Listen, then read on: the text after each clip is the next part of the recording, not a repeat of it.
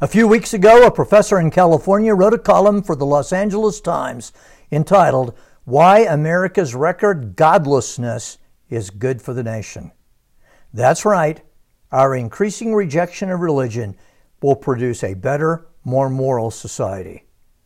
I think the professor is wrong.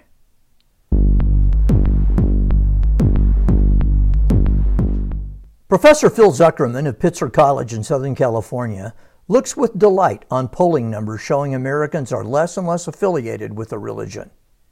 He says this increasing godlessness in America is actually a good thing, to be welcomed and embraced.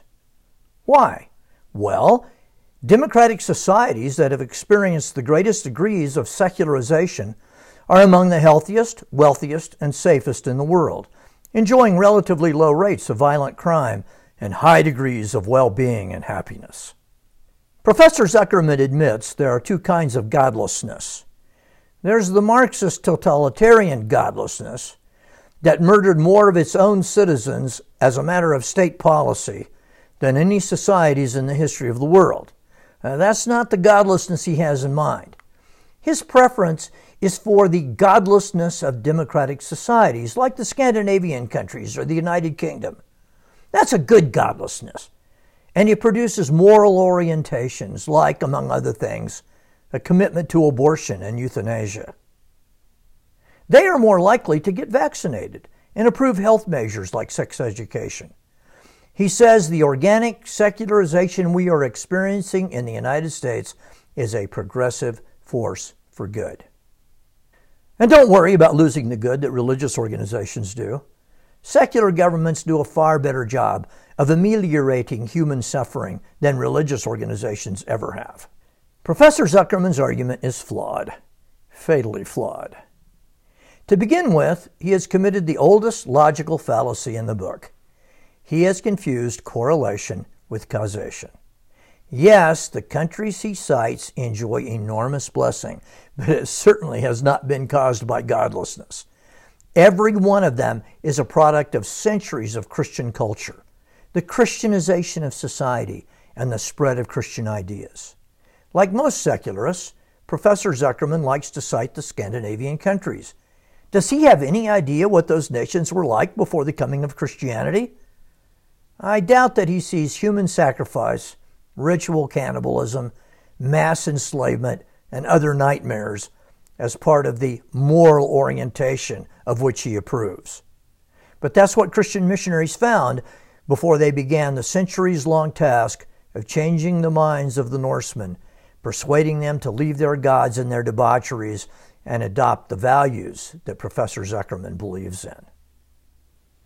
The professor has no mechanism to prevent good godlessness from disintegrating into bad godlessness, a process that can occur quickly. In nineteen thirty, Germany was the best educated nation in the history of the world.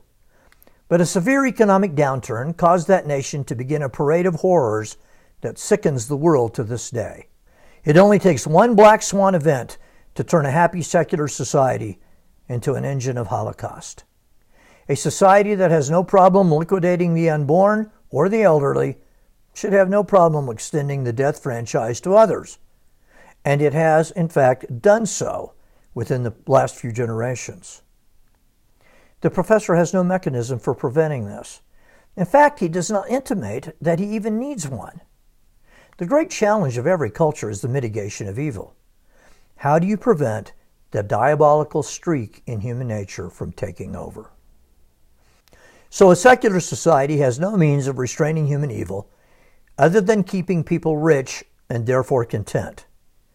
But the happy secularization the professor cites is one hundred percent the result of the wealth created by free market Christian societies. The Protestants of Northern Europe produced the first growth economies in the history of the world, and it was based on a Christian understanding of human nature. Without that intellectual underpinning, the wealth and secularization Professor Zuckerman applauds would not exist.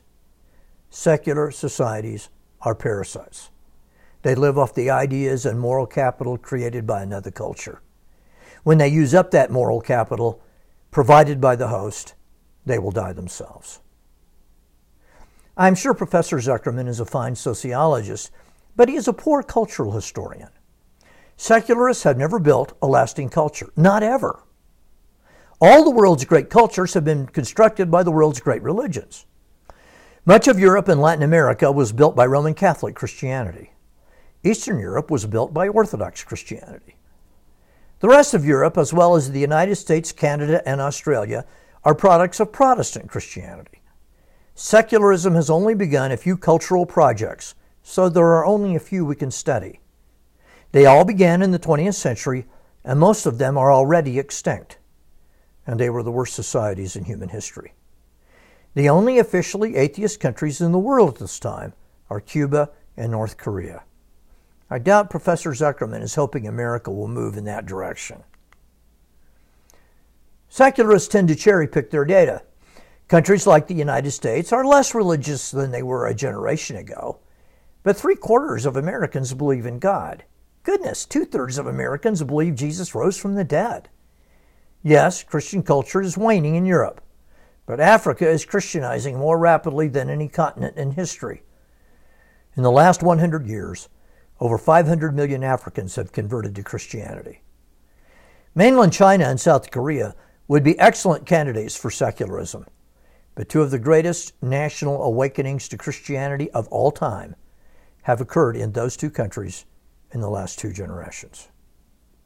I think the largest problem for secularists is they have no means for changing the human heart. We all look on a Mother Teresa and applaud her efforts on behalf of the poor. Christianity has produced millions and millions of Mother Teresas.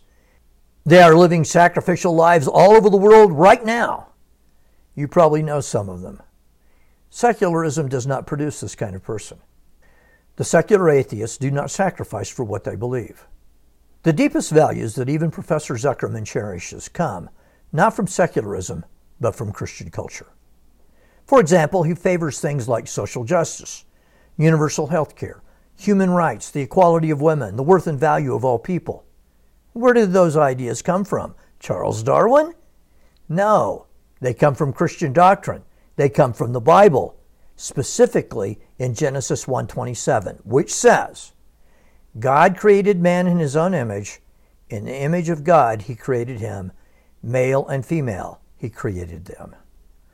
These are two of the most powerful cultural ideas of all time, and they occur in the same verse in the first chapter of the Bible. No society in the history of the world has held these values, except cultures exposed to biblical teaching. Even the blessings the professor attributes to secularism come from the God he is rejecting. Professor Zuckerman may think secularists are more moral than others, but Arthur Brooks' research has shown they don't give nearly as much to charity as conservative Christians. They do not volunteer their time to the same degree. They are not as committed to the sacrifice of raising children, so they have a demographic problem. They do not reproduce.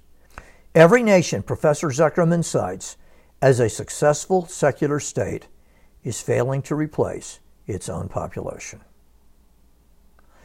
By far the saddest part of the professor's column is his unwillingness to give God the glory he deserves for the blessings he has given us. Instead, God's existence is denied altogether. There are adolescents who eat mom and dad's food, live in mom and dad's house, drive their car, live off their parents in every conceivable way, yet they constantly criticize the old man and the old lady. But at least they do not deny that mom and dad exist. In Romans one, twenty-one and twenty-two, the Apostle Paul says, "For although they knew God, they did not honor him as God or give thanks to him, but they became futile in their thinking, and their foolish hearts were darkened. Claiming to be wise, they became fools." Paul then goes on to talk about the general disintegration into vile paganism that occurs in human society. I have a prediction. The more Western culture moves away from its Christian heritage, the more we will see it descend into darkness. Godlessness is not a blessing. It is the worst curse to ever afflict mankind. Thank you for listening. Please check the resources below. May God bless you in a mighty way.